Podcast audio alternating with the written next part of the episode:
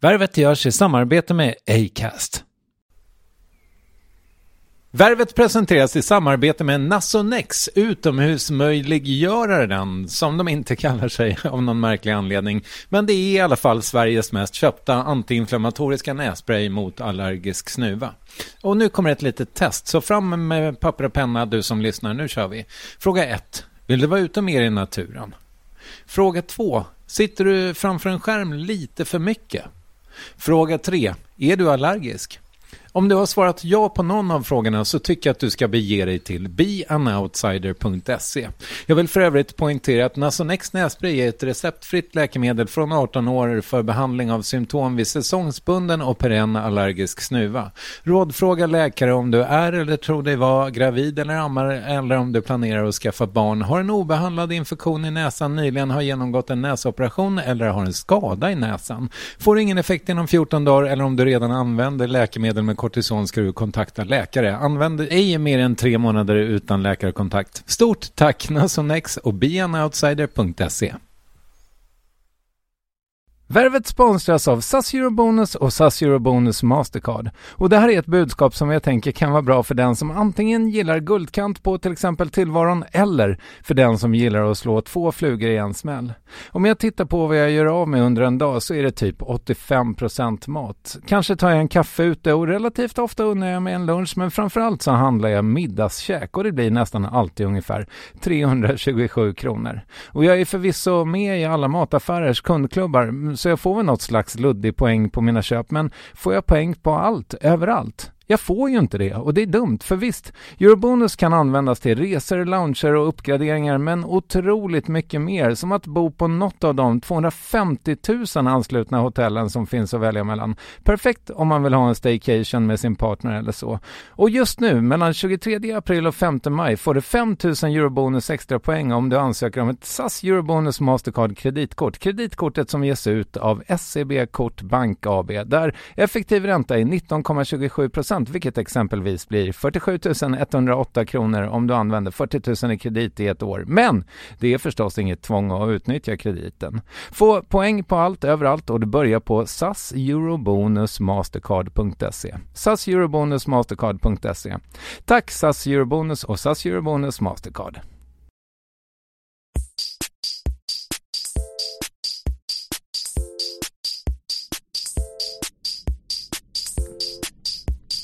Värvet. Värvet. Värvet. Värvet. Värvet. Värvet. Värvet. Värvet. Hej, jag heter Christian Lok och ni ska vara varmt välkomna till ännu ett specialavsnitt av Värvet. Idag är det Kristoffer Triumf själv som kommer att intervjuas av mig. Och bakgrunden till det, det är är att Kristoffer i somras gick ut med att eh, han hade som mål att uppnå 15 000 följare på Twitter. Och klarade han det målet då skulle han fira det genom att publicera en intervju med sig själv. Och jag hörde det och jag känner inte Kristoffer Trump för jag har aldrig träffat honom. Men jag tänkte jag mejlar honom och frågar om jag skulle kunna få göra den intervjun i så fall. Och det tyckte han var en bra idé. Jag blev väldigt glad för det. Det var en stor ära. Och för några veckor sedan så eh, började det närma sig eh, 15 000 och då passade vi på att göra den där intervjun. Vi eh, ehm, diskuterar i början av programmet hur det är med redigering och hur man klipper ett sånt här program. Och jag sa att den yngre generationen klipper mycket hårdare. Man tar bort luft och harklingar och sånt. Medan jag som är lite äldre hade gärna behållit de grejerna för att det skulle kännas mer verkligt. Men efter många diskussioner så kände vi att vi vill nog klippa det här som ett vanligt Värvet-program. Så Simon har gjort ett eh, fantastiskt arbete, tagit bort alla eh, hostningar och tveksamheter och det här är vad som blev kvar. Mycket nöje!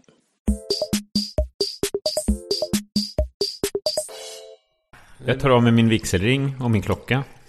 Du tar av dig ringen alltså? Ja. Nu blir det åka av. Nu blir det åka av. Kristoffer Triumf. Vad har du för förväntningar på, på det här samtalet? Jag har blandade eh, förväntningar. Eh, det är väl det man brukar ha kanske. Men, men, eh, nej, men dels eh, så jag tror att jag gör, har gjort som många av mina intervjuobjekt. Att jag liksom har tänkt på lite saker som jag skulle vilja få fram.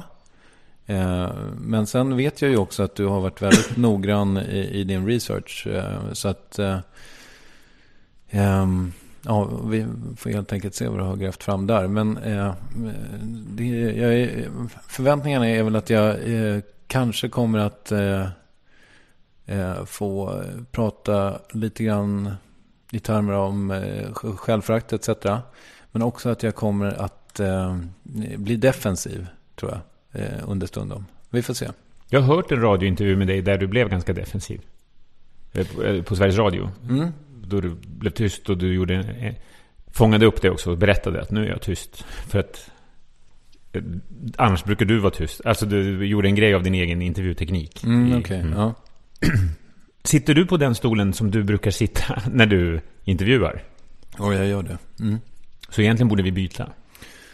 Ja, eh, jag misstänkte att du skulle tycka att det var en bra idé. Men mm. jag tänkte också att du kanske skulle premiera att jag skulle känna mig trygg. Och rummet blir ju felvänt för mig. Eh, alltså jag kommer bli lite, lite sjösjuk om jag sitter på fel stol. Men om du vill det så kan vi absolut göra det. Det kanske finns en poäng med det. Ja, fast det är, eh, jag tycker inte att du ska känna dig osäker. Så att eh, vi prioriterar att du känner dig lugn och trygg. Mm, Okej, okay. ja men då kanske vi ska ha, ha det så här. Vad är det som gör att du inte känner dig helt trygg? Jo, men jag känner mig nog trygg. Det gör jag. Okay. Alltså, eh, jag, jag, särskilt som jag, alltså, jag, jag, jag, kommer ihåg att du, när vi pratade om det här i telefon, att du sa så här att, ja men har jag final cut, sa du. Mm. Ja, och då tror jag att jag sa ja, men det kan ju inte riktigt stämma. Alltså jag måste ju på något sätt få... få Nej, jag är ju här under den premissen att jag har Final Cut. Ja, jag förstår det. Men samtidigt så ska den väl ut i min kanal. Jag är ju så att säga ansvarig ja, utgivare. Om jag börjar hajla här mitt under intervjun eller göra något annat kriminellt så måste jag ju kunna så att säga sätta stopp för det. Det har du rätt i. Ja, men, men visst, du är chefredaktör. Det är väldigt roligt att få vara här och se hur det ser ut. Jag, man bygger ju sig en bild i fantasin om hur den här ateljén ser ut. Jag hade tänkt att den var i källaren. Av någon anledning. Ja, är du besviken? Nej, för att själva ateljén är finare än vad jag trodde att den skulle vara. Den är oerhört högt i tak. Jättestora fönster. Mm. Och det hade vi inte kunnat dra på i en källare, gissar eh, Och jag kan väl berätta för lyssnarna som inte har varit här att det är väldigt mycket furu. Det hänger furustolar på väggarna. Mm. Eh, det är någon slags större konferensbord i mitten mm. med tre lampor ovanför. Mm. Gör du något annat i det här rummet än intervjua dina gäster? Eh, jag har ju utsikt över ett piano eh, som står bakom dig.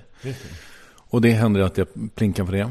Jag har två gitarrer som står där borta. De är nog mest för syns skull och för att Love ibland ska liksom misshandla dem på olika sätt. Men men det är pianot och eh, podcastandet som jag gör här. Sen har ju min fru sin podcast här inne också. När okay. hon sitter här med sina föräldrar och, och pratar om eh, eh, Europas historia. Just det. Vad heter den hästen? Den blå hästen. Den blå hästen. Just det.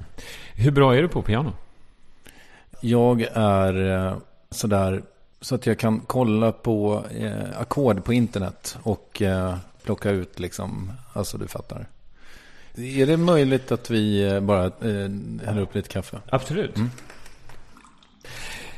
Vilken otrolig succé Värvet som podcast är. Det har inte ens gått ett år. Och egentligen så tog det väl bara några månader. Och så låg du i toppen eller topp tre, liksom beroende på hur man räknar. Mm. Ja, jag brukar väl eh, pendla. Ja, jag sa ju till dig tidigare att jag har släppt eh, kollen på iTunes. Men det är ju för att jag ganska ofta blir besviken när jag kollar på iTunes-listan. Om jag låg i topp eh, jämt så skulle den liksom gå in där oftare för att smörja mitt ego. Men eh, ja, det brukar gå bra. Jag brukar ligga så här på typ femte plats mm. kanske. Men det är otroligt måste jag säga. Att från vänster så ja. kom du med den här grejen. Mm. Och det tog ett par veckor. Minns du själv ögonblicket då du fattade, fan det här kommer funka? Jag minns ju den här ruset när jag eh, dagen efter, alltså jag la ut Soran Ismail natten mellan den 4 och 5 mars. Och så gick jag och la mig och så vaknade jag på morgonen och så kollade jag på statistiken och såg att det hade varit 104 pers som hade laddat ner den. Mm. Och då kommer jag ihåg att jag tänkte att, eh, att det var otroligt. Att det räckte för mig. 104 personer räcker. Mm. Alltså det, var, det gjorde mig så oerhört eh, glad att jag hade nått ut till dem. Hur många är det idag? Ja, men, det går, alltså jag vet ju inte hur många individer det är. Men givet att man, alla individer bara eh, laddar ner eh, podcasten en gång. Mm. Så att säga. Så är det ju ungefär 58 000 varje vecka som laddar ner den. Så att säga. Mm. Alltså varje avsnitt. Totalt har jag väl ungefär 100, 150 000 downloads per vecka. Och Mm. totalt sett så är, har den laddats ner ungefär 3 miljoner gånger. Mm. Det är otroligt. Är det inte det? Jo, det är skithäftigt. Det är abstrakt. Ja. Mm. Eh, Okej, 104 stycken hade lyssnat dagen efter. Mm. Vad hände sen? Det tog inte så lång tid innan människor... Alltså jag, jag var ju också smart tycker jag själv. För jag valde ju eh, med flit människor i början. Alltså jag var smart och dum i början. Men, men jag valde med flit eh, människor... Eh, att intervjua människor med många följare på Twitter helt enkelt. Aha. Alltså det var väldigt beräknande på det sättet. Det var ju människor som jag verkligen ville intervjua också. Men det fanns en baktanke där med, med Schulman och Soran och Hur många hade du klara innan du gick Ing- ut med premiär? ingen. I, jaså? Nej. Det var jättekonstigt och korkat gjort. Men eh, nej, det var så det var. Jag, jag gjorde bara Soran och la ut det. Jag visste ju inte om det skulle hålla liksom. Alltså, förstår du? Jag visste inte om det skulle fin, liksom, komma något mer intresse. Nej. Och det låter ju orimligt eh, nu kanske. Men det kändes ändå som att podcasts, för, för mig i alla fall så var det ganska liksom nytt. Alltså jag hade, hade inte någon större relation till så många svenska podcast. Jag vet att det fanns. Men jag visste liksom inte riktigt hur man eh, för sig sådär. Ska man komma regelbundet och sådana grejer. Jag vi- visste ju att mina amerikanska förebilder gjorde det. Men mm, var jag tvungen att göra det? Eh, så att, eh, Vad är nej, svaret på det? Eh, ja, eh, man, man vill vara regelbunden. Det kom väldigt snabbt. Att man kände så här att för lyssnarnas skull eh, och för min egen då såklart att en regelbundenhet var av godo. Nej men, nej så att Kristoffer Appelqvist var liksom, jag, jag kanske hade mejlat honom innan eller någonting sånt där. Men jag tror inte det var klart att han skulle komma. Ja, det, var, det gick väldigt liksom organiskt i början. Så här. Jag, och jag är jättedålig på att minnas grejer också. Men, eh, Kristoffer var nummer två. mm, exakt. Det var via den jag upptäckte det här. Ja. ja den, eh, den slog ju så att säga. Det var min Abbey Road. Nej, jag vet inte. Eh, ja. Sen kom ju Alex Schulman som trea och det, det var ju också smart. För han skrev någonting på Twitter om att han aldrig hade varit så ärlig i en intervju tidigare. Och det var, det var, ja det var bra. Sen kom David Batra. Minns du dem alla i turordning? Nej, men eh, jag minns att Margret kom sen. Men vem som var nummer sex minns jag inte. Okej, det kan vi lätt eh, googla fram. Ja. Varför eh, tror du att det har blivit en sån framgång?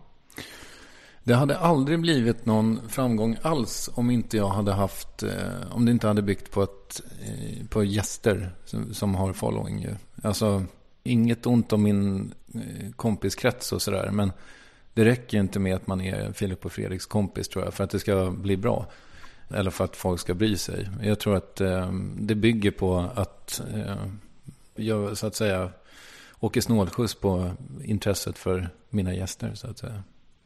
Nu sa jag så att säga två gånger i samma mening. Det klipper de bort. Tack. Hur klipps det här programmet? Kan du berätta lite om det? Eh, jag eh, sprändar det. Det gör jag inte. Men man säger det fortfarande av någon anledning. Jag Mm. Google eh, drivar det. Okej. Det finns många andra härliga tjänster på nätet för sånt Mm. också. Eller hur? Mm. Och sen så klipper min Si- Simon det. Han mejlade mig efter någon intervju som jag gav. Där jag sa att jag ville ha en klippare. Och då sa han att han jobbar på Sveriges Radio. Och sen dess har vi jobbat ihop. Eh, ja, sen klipper han det. Och eh, så skickar tillbaka för mig. Och hur många turer går det fram och tillbaka? Eh, det går bara den. Och sen, sen när jag är tillbaka hos mig då, då eh, lägger jag över det i min telefon. Och sen eh, sitter jag mig i bilen. Och så lyssnar jag på det och sen så gör jag anteckningar så här. Eh, 34, 13, ta bort harklingen. Eh, 37, 16, se om du kan klippa bort liksom. Eh, ja, sådär. Mm. Eh, och så gör jag den, det sista fin, finliret liksom. Ja, okej. Hur mycket av det som du skickar i originalmaterial till Simon klipps bort? Eh, Det är lite olika.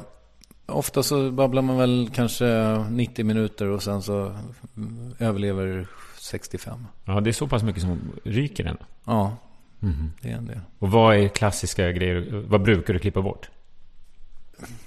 Ja, det, det här är in, inte svar på frågan, men när jag gör intervjuerna så eh, direkt när de är slut så är det liksom nästan som ett eh, som att de inte har hänt. För jag är så mycket, det låter klyschigt tror jag, men det är sant. Eh, jag är så mycket uppe i, i den så att jag det är en sån anspänning att göra en intervju, det kanske du också tycker. Ehm, så att efteråt när jag ska så här, ibland så försöker jag briefa Simon om vad jag tyckte blev bra så här. Mm. Men jag brukar nästan aldrig komma ihåg det, så det brukar bli att jag bara skickar iväg det som det är. Eh, och sen när jag får tillbaka det så är det väldigt sällan som jag känner att jag saknar någonting som han har klippt bort. Eh, han gjorde en grej som jag tyckte var märklig i eh, Jonas Gardell-intervjun. När Jonas Gardell helt plötsligt avbryter sig och spänner ögonen i mig och säger Din ena pupill är större än den andra. Ja, jag ser sånt. Jag ser detaljerna. Men om du ska svara på frågan, vad är det vanligaste som ryker? Ja, det, det vet jag inte. Men svar, svaret är att det, det är väldigt sällan som jag saknar det i alla fall. Okej. Är det mycket tätningar liksom? Så att ni tar bort luft? Ja. Ja.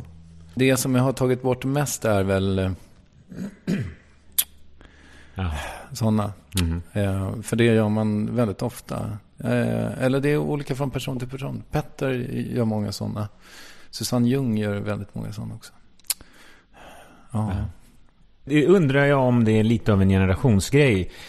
Att ni yngre klipper eh, hårdare, alltså i detaljerna. Eh, Filip och Fredrik klipper ju väldigt mycket, in, jag vet inte om deras podcast, men i deras tv-program så, så ser man ju klippen till och med, tycker jag. Mm. Eh, istället för att behålla luften, som är lite gamla skolan. Att, så det verkligen känns som ett riktigt samtal.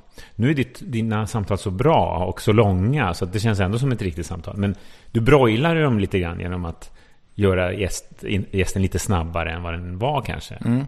Mm. Och tveksamheten är borta. Och. Mm. Och det är med flit också. Jag, jag tycker... Det finns liksom ingen anledning att eh, ha med när Henrik Schyffert liksom rapar eller kliar sig i skägget eller så här. Alltså jag vill ju... Jag intervjuar ju nästan bara människor som jag ser upp till på ett eller annat sätt. Och jag vill gärna förmedla den eh, hjälte... Alltså jag vill eh, försköna, jag förskönar gärna lite. För det gör man alltid när man skriver, alltså när man jobbar med skrivande journalistik. Mm. Det finns ju ingen journalist som någonsin har återgett ett citat, i princip i alla fall, ordagrant liksom. Utan man snyggar alltid till lite grann. Mm. Och det tycker jag att man, eh, jag vet inte om man måste göra det, men jag tycker att det blir bättre när man gör det. Mm. Även i, i ljudmedia. Mm. Det var intressant tycker jag. Mm, att, att, du, att du gör det. Och det blir ju onekligen bra. Berätta, hur mm, väljer du dina gäster? med eh, magkänsla på något sätt.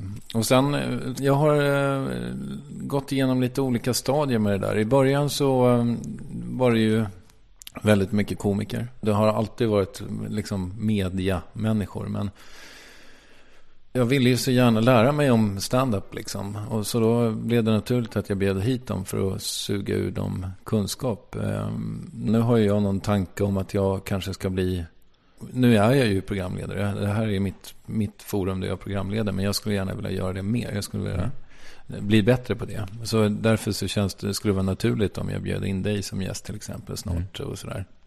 Så det har jag ju drivits av. Men sen har det ju också funnits eh, människor som man är nyfiken på. Jag kommer eh, till exempel eh, när det här eh, går ut så har jag redan publicerat tror jag en intervju med Bodil Malmsten. Som jag liksom jag har fan inte läst en rad om, av henne om jag ska vara ärlig. Men jag är nyfiken på henne ändå. Det, är- det är ju lite märkligt kanske att eh, jag kan eh, tycka att det är dåligt av mig att jag inte har läst mer av henne. Särskilt när jag har vetat nu i någon vecka eller två att jag ska intervjua henne.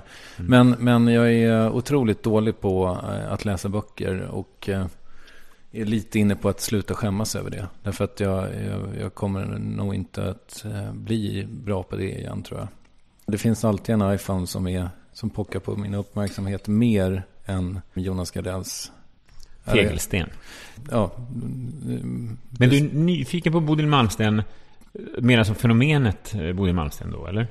Ja, och då har jag upptäckt att, att det finns liksom ett slags värvet eh, med människor som jag inte kan så mycket om, men som jag är nyfiken på. Jag gjorde en sån med eh, Lo Kauppi till exempel. Som så här, ja, jag vet vem Lo Kauppi är. Eh, jag vet ungefär hur hon ser ut. Och hon har funnits i mitt medvetande länge. Det, här, det är exakt samma sak med Bodil Malmsten eller Perna Roskin. Och så räcker, kan jag tycka att det räcker. Mm. Så får de komma hit och berätta vilka de är och, och då brukar det bli bra. Eh, har du blivit kär i någon? Ja, kär och kär. Jag, jag tyckte din fru var väldigt härlig. Nej, på riktigt eh, så tyckte jag, eh, inte så att jag blev kär i henne, men eh, hon var... Det var väldigt speciellt att bli intervjuad av henne. Och jag förstår att det går bra för henne med... Blev du intervjuad av henne? Ja, ja förlåt, jag sa kanske fel, men det var ju faktiskt så det blev. Men det fick inte vi höra. Nej, Nej. Det, det, det blev ju väldigt konstigt att klippa det. Därför att hon ville ju intervjua mig först. Så att eh, i typ 40 minuter Mhm. innan vi började, eller vi rullade på det, men det, jag fick ju klippa bort det. eh, För att det skulle inte handla om mig, det skulle handla om henne. Det var otroligt speciellt. Sen var jag tvungen att åka och skamduscha på... Eh, på Vad skönt att, du, att vi fick det där ur världen direkt. Eh, Vad? Att du blev kär i min fru. Ja, kär och kär. Ja. Jag men jag, jag, jag satte citattecken runt kär. Eh, Förtjust i. eh, Alltså, jag kan gissa att du blir mer eller mindre förtjust i dina gäster. Och några kanske du blir besviken på. Eh, lite grann också, eller? Ja, det har kanske hänt. Det har hänt att jag har känt efteråt att herregud vad det inte lyfte. Okej. Och så känner jag det också när jag klipper igenom det. Att eh, jävlar vilket mellanavsnitt det här var. Men jag har, min magkänsla har sällan rätt.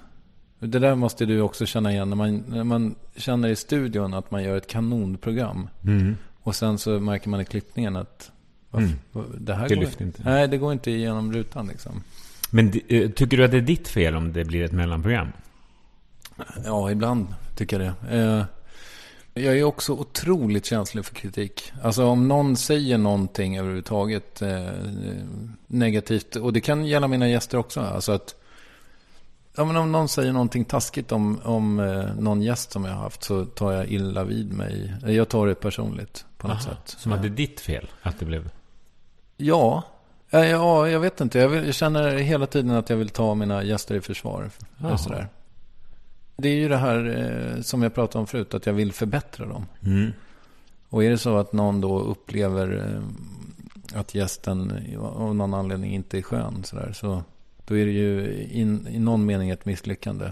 Fast det känns ju som att du, gör ju, du ställer ju dina frågor. Mm, och sen är det ju vet. upp till dem Ja, hur jag vet. mycket underhållning Ja, det är irrationellt. Men eh, mm. Särskilt i den här formen tycker jag, där, vi, där man pratar så länge. Mm. Det är klart, skulle vi göra en nio minuters intervju, då måste du hålla tempo och vara lite snabb och sådär. Men här kan du ju klippa till en bra. Mm, jo, Du vet. kommer göra ditt bästa liksom. Mark Maron.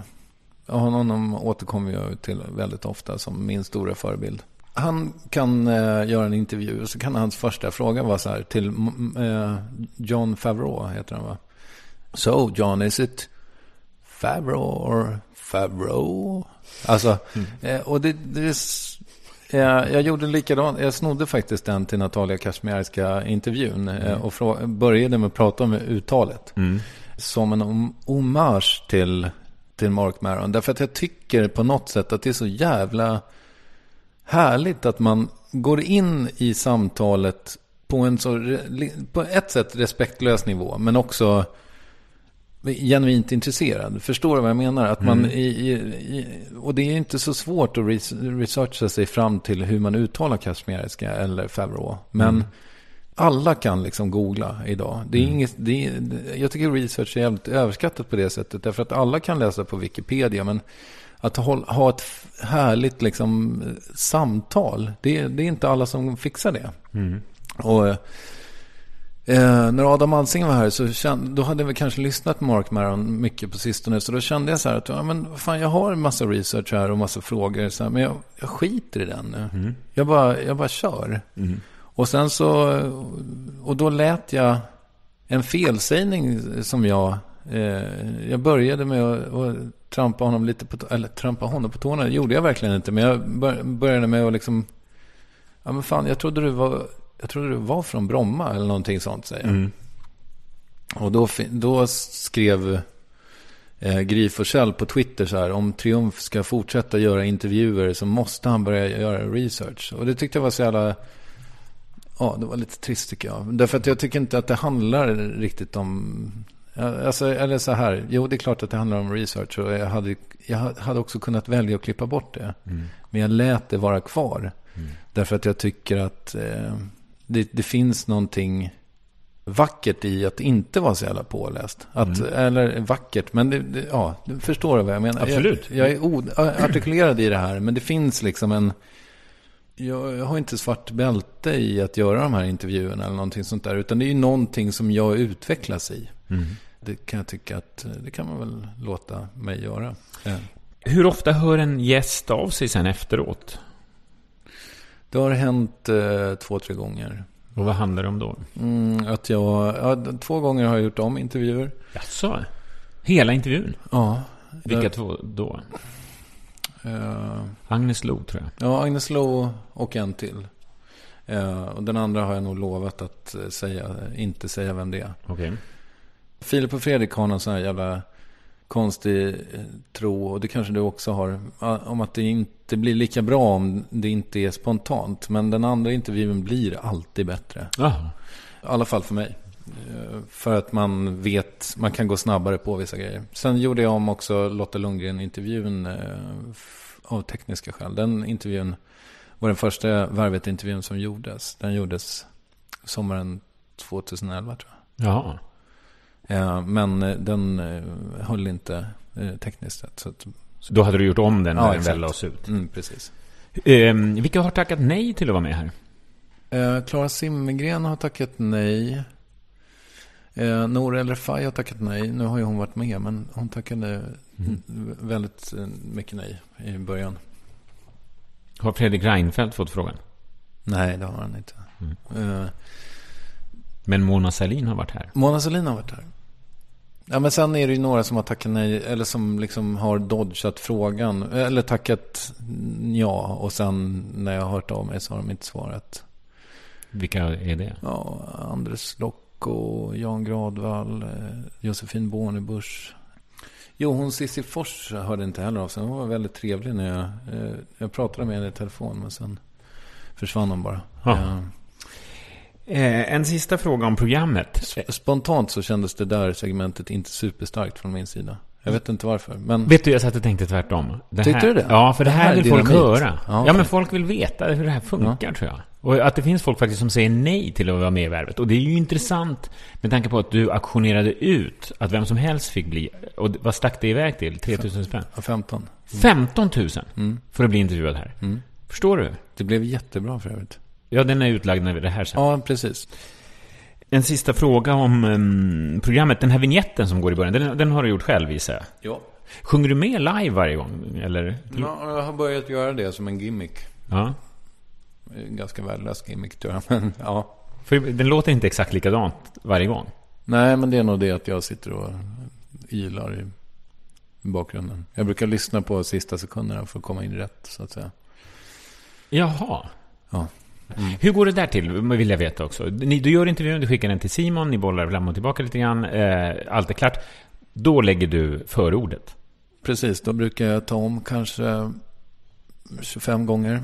Skojar du? Nej. Det låter som en one take varje gång. Ja, jag vet. På gott och ont alltså. Mm, ja, jag vet. Eh, nej, eh, jag är ju vidrigt dålig på de där. Jag tycker det är jättejobbigt. Och där skulle jag gärna... Men det, det, jag tror att det där, det, det är liksom, handlar ju väl om rutin. Eh, det brukar börja med att jag försöker ta dem på volley så här. Eh, värvet, värvet. Ja, och sen så brukar jag slå i den här.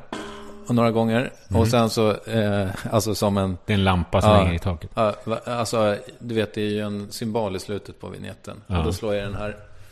Och så tänker jag så här, åh det där ska, det var kul att jag slår i lampan. Det, det kommer eh, lyssnarna uppskatta. Och sen så säger jag, hej och välkomna till Värvet avsnitt 47. dagens gäst heter och, och sådär. Och så blir det dåligt med alla de här. Sen så orkar jag inte trycka på den längre. Och sen så, eh, alltså slå på lampan. Så jag vet inte om det någonsin har varit att jag har slagit på lampan. Eh, för att det, jag, jag, brukar tröttna på den grejen innan jag har satt det så att säga. Och sen så försöker jag, försöker jag, försöker jag ta det på volley. Och sen så slutar det alltid med att jag skriver igenom den. Jaha. Eh, för att jag känner så här, men fixa inte det här utan manus. Mm. Och så skriver jag igenom den och då brukar jag sitta på andra gången eller tredje. Ett tips då, börja med att skriva. Ja, ja om, man vill, om man vill att det ska gå snabbare. Eh, jag tycker jättemycket om eh, Värvet. Jag har lyssnat på väldigt många avsnitt, inte alla. Eh, jag har kanske prioriterat dem eh, som jag själv är extra nyfiken på. Men det visar sig också att vissa, som till exempel Luke Kauppi, som jag inte hade någon aning om, eh, har en fantastisk historia att berätta. Mm. Thomas Andersson, vi säger till dig eh, när han får frågan, vad minns du av när vi jobbade ihop? Mm. Då säger han så här, jag minns att du drack dina öl oroväckande fort. Mm. Vad menade han med det, tror du?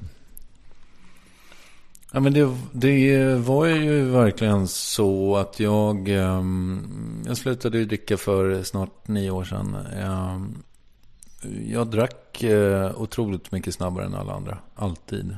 Jag var, jag var liksom den i gänget som alltid blev fullast. På krogarna. Ja, jag, jag, ja, jag däckade ju snabbt och fick minnesluckor och sådär. Så att, uh, mm. Hur lång var den här partyperioden? Stormantrang-perioden. Ja. Jag började jobba på Nöjesguiden när jag var 19 tror jag. Och då var den väl, eh, då hade den väl liksom dragit igång lite. 94? Ja, precis. 20 då var jag väl. Mm. Då började den och sen var det väl den fram tills jag var 30. Så det var ett decennium ungefär. Och det var både alkohol och, och droger? Ja, lite droger var det också. Kan du ge några exempel på galna grejer du gjorde? Jag har gjort massa dumma grejer. Um, top of mind är ju att jag har liksom eh, råkat illa ut. Alltså att jag har slagit mig och sådär. Jag minns en gång uh, uh, vagt men jag jobbade på krogen sista åren. Uh, vilket ju också var en idiotisk grej om man har lite fallenhet för uh, missbruk. Men jag minns att jag eh, åkte in till Metro då, där jag jobbade. Och så drack jag några öl. Det är en krog som heter Metro. Precis, som låg vid Skanstull i Stockholm. Um, och jag drack massa öl. Alltså så här, kopiöst snabbt. Jag var väl där vid fem. Och sen klockan åtta så skulle jag åka hem. Och då var jag så full så att jag, när jag kom till Gullmarsplan så åkte jag upp med rulltrappan hela vägen. Den är ganska lång den rulltrappan från tunnelbanan upp till tvärbanan. Och sen så tappade jag balansen. Så jag liksom ramlade ner hela... Rullade ner för rulltrappan? Ja, precis. Eh, ner till plattformen igen. Um, och det är liksom... Ja, det kan jag få lite ont i magen över. Att, eh, för det kunde ha gått så jävla illa. Sen har jag fått stryk några gånger också. Jag hade en tendens att bli ganska liksom störig tror jag på fyllan. Aha. Ja, så jag var, var i rättegång två gånger på 90-talet eller runt 2000 där någonstans. båda gångerna hade jag blivit utsatt för misshandel. Aha. Men... Eh, ja. Jobbade du under den här perioden också? Mm. Mm. Jag, jag framställs ibland av mina kompisar och så här som Ja, men jag, jag, ibland så säger, kan ju typ Fredrik Wikingsson säga att jag liksom, att, han tycker om att säga att jag är gammal knarkare eller narkoman kanske till och med. Knarkare och narkoman, det är samma ord va? Knarkare är liksom kortformen. Ja, ja, ja. vi enas om det. Narkoman låter mycket hårdare än knarkare tycker jag. Men, men lite sorgligare också. Partyknarkare kan man ju vara, men man kan inte vara partynarkoman. Nej. Um, Därför sorgligare. Ja, kanske. Ja, men partyknarkare kanske jag var då. Men, men eh, jo, men han tycker om att framställa mig som, som liksom lite mer miserabel än jag var. Jag tror att eh, det, det är liksom av någon form av om, omtanke. Att eh, han tror att det gagnar mitt varumärke. Att jag har, har varit liksom illa ute så att säga. Men, och ibland så kan jag väl tycka så här. Ja, jag, jag var stökigare än de allra flesta. Liksom. Och visst, jag har... Eh, jag har konsumerat illegala substanser och sådär. Men, men jag, jag, tycker också att ofta, många, många dagar så är det liksom bara så att jag är... Jag var en av de där media människorna som festade lite för mycket. Och sen det i kombination med att jag då har ganska dålig, en, en tendens att dricka lite för snabbt. Mm. Så var det ju, det var ingen jättebra kombination. Och Men du jobbade samtidigt? ja, jag jobbade hela tiden. Ja. Var visst. du eh, hög eller full på jobbet ibland? Ja, det kan jag väl ha varit. Alltså, inte så att jag... eh, Ja, men... Ja. Nej, inte så att jag var... Jag var väl bak, bakfull ibland, liksom. Eh, Alltså så att det var... Jag festade så länge så att jag gick till jobbet dagen på. Absolut. Mhm. Det kan väl ha hänt. Och sen... Ja, jo, men det är väl det. Ja, visst. När jag ringde runt och pratade lite med folk som var med under den här tiden så känns det som några av dem tycker det är roligt att berätta Kristoffer Triumf-historier från den här tiden. Mm. Att du, du var amazing och gjorde fantastiska saker. Någon berättade om att ni hade haft något reklambyråmöte med någon jättetung kund, typ Telia eller SAS eller något. Och eh, du sitter och känns rätt borta på det här mötet. Så ringer din telefon och du märker inte det. Tills någon säger så här, nu måste du svara. Och tar du fram din telefon. Och då är den helt täckt av strösocker. Mhm. Minns ja, du den här Alltså strösocker inom citationstecken, eller? Nej, jag tror strösocker. Jaha. Är det Nej. något du minns eller är det bara Nej. att eh, vissa historier för sitt eget liv? Nej, det här minns inte jag. Det var någon historia med Camilla Henemark också. Ja, vi har, det minns jag däremot väldigt väl. Att jag har eh, badat badkar med Camilla. Ja, varför det? Det var väl någon form av eh, sexuell plan med det tror jag. Okej. Mm. Men det... Var ni nakna i badkaret? Ja. Ja. Längre än så gick det dock inte. Nej, okej. Men du har sett henne naken? Mm, jag var väldigt attraherad av henne. Mycket. Det var jag ju eh, eh, sen gammalt. Jag tyckte hon var otroligt härlig i Army of Lovers och så. Så att när jag då liksom tio år senare fick bada badkar med henne så eh, var det ju en pojkdröm som inte alls gick i uppfyllelse. Men det var nära att jag gjorde det. Hur tog det slut? Eh, badepisoden. Ja. Ja. vi tappade ur vattnet och gick upp tror jag. Okej. Mm. Hur, hur såg liksom dina veckor ut här under de här åren? Du bodde själv eller? Ja, det beror lite på vilka år vi pratar om. Jag hade ju eh, en fästmö. Ja, ni var förlovade? Ja, Mm men det tog väl slut kanske 2001 eller någonting sånt där. Eh, nej, men jag hade tjejer till och från. Eh, nej, men veckorna såg väl ut så att jag eh, var kanske ute på lördagen och sen var jag bakfull på söndagen och så gick jag jobba och sen gick jag ut på tisdagen och, och så var jag bakfull på onsdagen och repeat until fade, eller vad man säger. Jag hade ju liksom massa olika jobb också under de här åren. Det var inte så, jag var ju liksom inte, oavsett vad jag har sysslat med så har jag varit hyfsat begåvad på det jag har gjort. Eh, möjligen med undantag för eh, någon sväng på skivbolag och, och Har du varit på skivbolag? ja, just Vilket det. då? Eh, Vaxegårds skivbolag som jag inte kommer ihåg längre vad det hette. Majestic? Nej. Virgin i alla fall var det som ägde det Mm. sen. Det var en riktigt misslyckad eh, episod. Ja, och sen på krogen var jag ju inte heller någon... Jo, men jag var ändå rätt duktig på det. Var, var du bartender eller? Ja, till slut. Jag började som Nisse. Jag var ju liksom lite Mhm. för gammal för att bli det egentligen. Men eh, jag tyckte att det var härligt att jobba med kroppen. Jag, jag fick för mig liksom när 2002 tror jag. Konkade en byrå som jag jobbade på som hette Evelyn Baker. Där jag hade suttit och, och liksom låtsats jobbat i två år. Vad menar du med det? Låtsas? Ja, att det, det var lite, liksom lite för lite att göra. Jag kom, jag kom på det häromdagen. Eh, att om jag skulle tipsa min son. Eh, jag funderar ibland på att jag ska liksom tipsa honom om saker. Och en sån grej är att man borde egentligen inte ljuga när man tidsrapporterar. Eh, vilket, vilket jag alltid har gjort väldigt mycket för att framstå som mer upptagen än jag är. Men det är ju bara dumt att man gör det. Eh, man ska vara öppen med när man jobbar för lite tror jag. För annars vet ju inte, annars tror jag kanske arbetsgivaren att man är väldigt långsam bara. Mm. Och ja, Abel Baker konkade. Eh, precis. Och då bestämde jag mig efter det att ja, men jag ska inte jobba med att skriva längre. Utan jag ska göra andra saker. Och då började jag mm, plugga till ja, projektledare eller någonting sånt där. Ehm, på någon sån där vuxenkurs. Ehm, KY-utbildning. Kvalificerad yrkesutbildning. Mm. Som jag aldrig gick färdigt. Och sen så började jag jobba på krogen. Så det var Nöjesguiden, reklambyrå, krogen. Ja, man ska hårdra det, absolut. Det var lite tv och, och sånt också, men det- ja. Vad minns du eh, av Kristoffer Triumf från den här tiden? Var han ändå... Var du glad? Vad hade du för drömmar? Nej, jag tror inte att jag var särskilt glad. Generellt sett.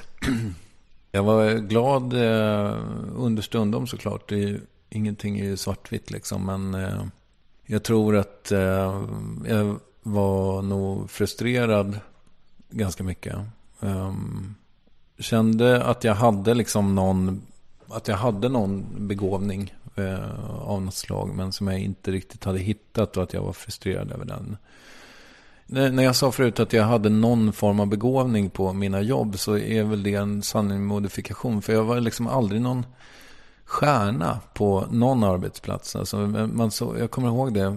På Nöjesguiden till exempel så hade jag ju liksom yngre kollegor som var mycket mer framgångsrika än jag. Som Martin Gelin och säkert Marin Baroni och, och Magnus Larsson och sådär. Jag kommer ihåg Magnus Larsson och jag, vi var ju väldigt goda vänner. Och han eh, skrev skrev så otroligt mycket mer än jag och var väldigt mycket mer produktiv. Så här. Även äldre kollegor såklart som Thomas Andersson Vi och sådär. Men, men det var ju mer givet att de skulle vara mer framgångsrika än jag. Men, men eh, jag trodde liksom... Jag förstod inte att det var mitt eget fel så att säga. Att jag, inte, att jag var oförlöst i min karriär. Det tog ju jättelång tid för mig att förstå att, att, det- att jag själv liksom kunde bestämma det. Jag, jag, jag har ju alltid låtit andra människor diktera liksom min eh, framtid. Eller min här, framgång och mitt välmående. Och, och, eh, Hur, hur menar du då? nej, men, men alltså, det har alltid varit tillfälligheter och, och arbetsgivare som har bestämt vad jag ska göra. Och jag har aldrig liksom tagit ut en riktning och sagt så här, nu ska jag fan bli Sveriges bästa handkirurg. Och så jobbar jag mot det. Jag hade tendenser till det eh, runt eh, slutet av 90-talet. Där jag försökte liksom skapa min egen eh, plattform och sådär. Det har jag återkommit till lite grann nu med Värvet. Men att jag gick runt och försökte eh, realisera eh, en tidning som hette Porträtt till exempel. Ja, den pratade du och Thomas om. Mm, precis. Och att det här värvet är lite av en slutprodukt av det. Ja, exakt. exakt. Men det, och det var ju liksom en, ett exempel på där jag själv liksom, fan, så här, om, om det här hade varit nu så hade jag väl liksom bara gjort den där till någon sajt istället eller så. Och sett till att få ut den. Och sen kanske hoppas på att få ekonomi eller någonting sånt där. Men, men eh, ja, skitsamma. Allting var liksom jävligt tungrott under de här åren. Och det gjorde mig nog frustrerad och, och lite olycklig liksom, på det stora hela. Jag, jag hade ju liksom inte så stor eh, lycka med någonting egentligen. Sen så eh, när jag fyllde 30, 2004 då. Det året minns jag som, som ganska, som att det började vända. Dels så jobbade jag med tv, vilket jag tyckte var ganska roligt. Jag jobbade på eh, medie-tv då, eller TV400 kanske det hette. Och sen så eh, halva tiden, och sen halva tiden så satt jag och jobbade med bland andra Micke Svensson som numera är framgångsrik tv-människa. Eh, på, på, Stockholm-Köpenhamn. ja, fast på den tiden så var han på Hachette Filipacci, eller vad fan det hette. Som var alltså kundtidningsförlag. Eh, det var inte särskilt glamoröst jobb, men jag liksom hade två inkomster och det gjorde mig ganska glad för att jag, eh, jag gillar pengar.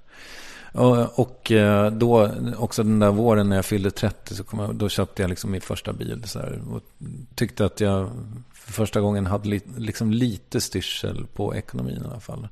Och då, om jag får göra ett stickspår eller vad man ska säga, men det, jag tror att det tar oss framåt. Så eh, den våren också, kanske i april eller maj eller någonting sånt där, så, så kom jag hem sent en kväll då och, och eh, hade intoxikerat mig på olika sätt. eh, Och, eh, och då hade jag ju liksom ha- haft ett ganska högt tempo i, i livet. Jag hade varit ute jättemycket i liksom flera års tid och sådär. Och så hade jag glömt mina nycklar hos en bekant. Jag hade varit på efterfest. Och så skulle jag liksom försöka ta mig in i min lägenhet. Det var en för- försommarkväll så det var ganska ljummet. Och fönstret stod öppet och det var på första våningen här i Årsta här i Årsta. Där i Årsta. Jag berättar som målande så att jag tror att jag är i Årsta.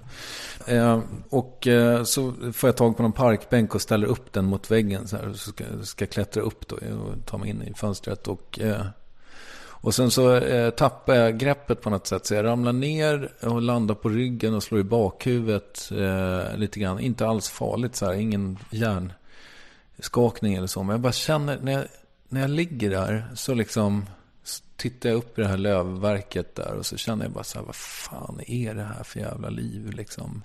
Ska jag ha det så här?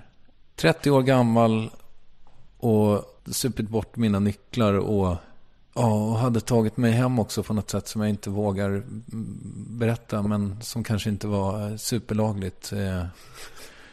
Och då kände jag bara så här, fan, det måste, någonting måste liksom hända. Jag kan inte ha det så här. Eh, den eh, natten så bestämde jag mig för att jag skulle sluta och dricka och eh, knarka. Och så gjorde jag det. Och så gjorde du det? Mm. Jag måste fråga en sak till om Ja. den här perioden. Mm. För du frågar Agnes Lo Åkerlind. Mm. Eh, som eh, också har sin eh, historia med, med droger. Mm. Då frågar du henne på slutet om eh, hon kände om att hjärnan hade tagit stryk av den här tiden. Mm. Av, av drogerna. V- vad tror du? Känner du att din hjärna har tagit stryk? Ja, det kan jag nog säga att eh, jag, eh, jag vet att den har. Hur vet du det? Det tog fem år tror jag innan jag började minnas mina drömmar igen. Och det är möjligt att det har liksom med vana att göra. Att man kan träna upp eh, att komma ihåg sina drömmar. Men det kändes som liksom under de här åren när jag, när jag var bakfull eller full liksom hela tiden. eh, Som att hjärnan inte fick drömma. Eller den gjorde det på något konstigt sätt. Liksom. Och sen eh, det tog eh, det tog fem, sex, sju år. Och jag är fortfarande inte liksom tillbaka i... Eh, jag tycker inte jag drömmer som, som eh, jag skulle vilja. Så att säga. Alltså, det, den, de är, jag kommer ihåg när jag träffade min fru så skämtade jag om det. För hon kunde berätta liksom... Ja, du vet ju hur folk älskar att kokettera med att de hatar eh, när folk berättar drömmar. Men det där tror jag... Jag, jag skulle önska att jag kunde tråka ut folk med mina drömmar. Mm. Men när, när min fru berättade om någon eh, liksom väldigt färg, färgstark dröm eh, som hon hade upplevt på natten så eh, kände så här, ja, jaha, jag själv drömde jag boll. Mm. Alltså det var på, på den nivån. Men är det på andra sätt också? Att du ibland måste, att du typ tänker långsammare eller att du tappar balansen eller något sånt där? Alltså att jag tänker långsamt, det är ju möjligt. Det är konstigt egentligen, för jag är ju en väldigt rastlös människa och folk upplever mig som väldigt så här hispig ofta. Eller har gjort det i alla fall. Lite darrhänt och, och nervös och så här. Jag vet faktiskt inte riktigt hur min... Jag, jag, ja, jag vet inte om jag skulle heller vilja, vilja ha den där perioden ogjord. Liksom. Eh, eller på något sätt så skulle jag... Vissa aspekter ur den skulle jag väl ha ogjorda, men... Vissa aspekter skulle du vilja ha, ha ogjorda. Ja, men visst. Det är väl så här. Det finns massa saker som jag skäms över. Eh, som är liksom inte... Vissa saker som jag inte ens orkar tänka på att jag har gjort. Eh, Kan du ge ett exempel? Nej, jag kan nog inte det. Därför att det är liksom tankar som är... um, Jo, men det kan jag väl i och för sig. Ja, men som i, eh, det tror jag att jag tog upp under den här Petter-intervjun som jag gjorde för inte så länge sedan. Det här när jag fick liksom... När jag blev portad från mitt eget jobb på kalasturnén. Eh, det var ju den här skivbolagsperioden. När alltså Weeping Willows som jag ska jobba med ber Pange Öberg att porta mig från backstageområdet. Där jag då ska jobba med deras intervjuer och sådär. Det är ju liksom... Finns mycket skam. Obearbetad skam, så att Ja. säga. Eller, den är inte alls obearbetad därför att jag liksom idisslar den. eh, har idisslat den i nästan 15 år, vissa sådana här grejer. Och just det där exemplet är tråkigt därför att jag är nästan, jag är typ färdig med det. Men jag återkommer mycket till, till saker som jag skäms över. Ska jag hälla upp Ja, tack. Ja, du sa i början av intervjun självförakt. Ja, visst.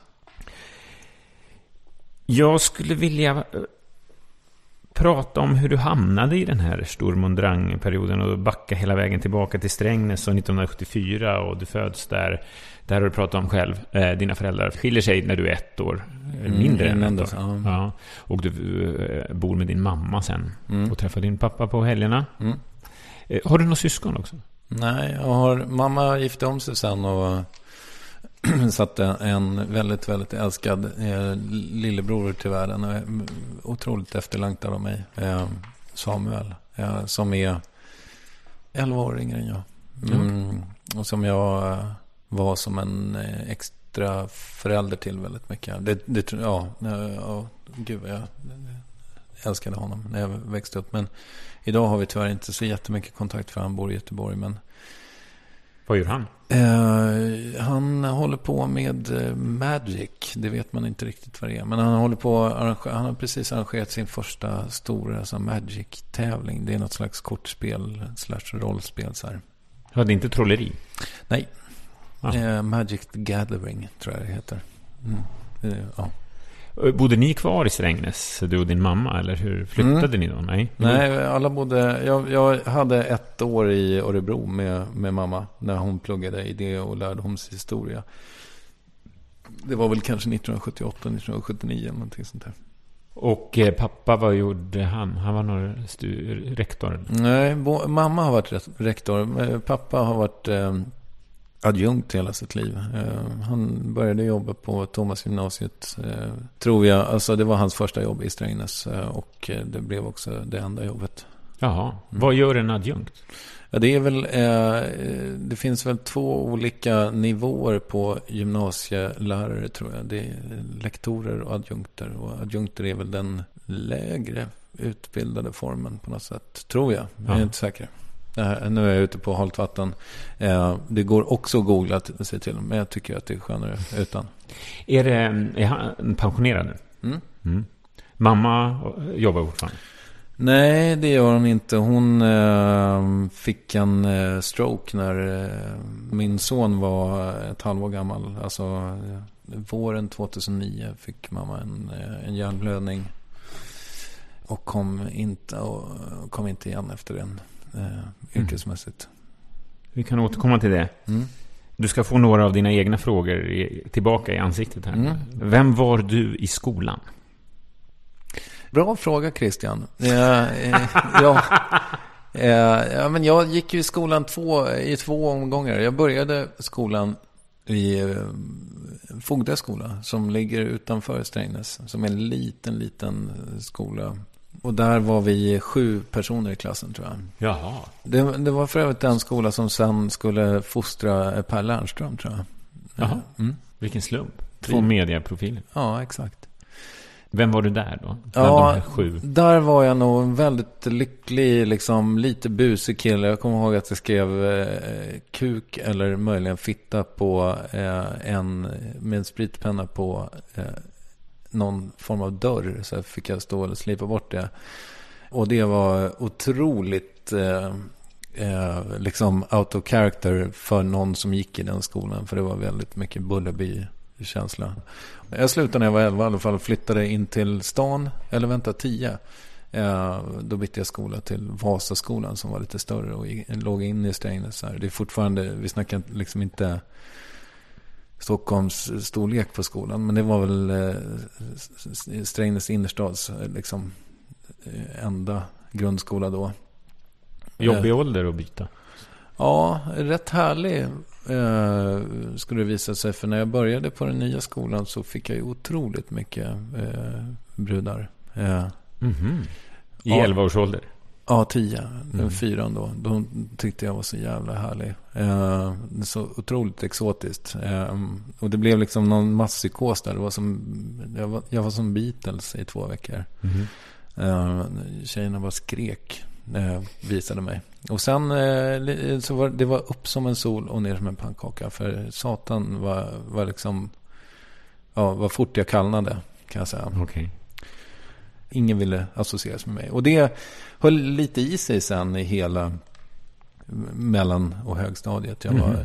jag var väldigt eh, missanpassad och jag, jag var också otroligt... Eh, missanpassad. Men jag var liksom, jag hörde, passade inte riktigt in. Jag minns knappt min mellanstadieperiod. Men jag kommer ihåg att högstadiet var väldigt jobbigt för att jag var otroligt eh, ja, kåt faktiskt. Alltså Mhm. så här, och, och eh, hade väldigt, väldigt mycket hormoner. Och var väldigt nyfiken på tjejer också. Men hade ju liksom ingen... eh, Alltså jag var ju så helt ute liksom bland tjejerna. Och jag, jag, du vet, jag...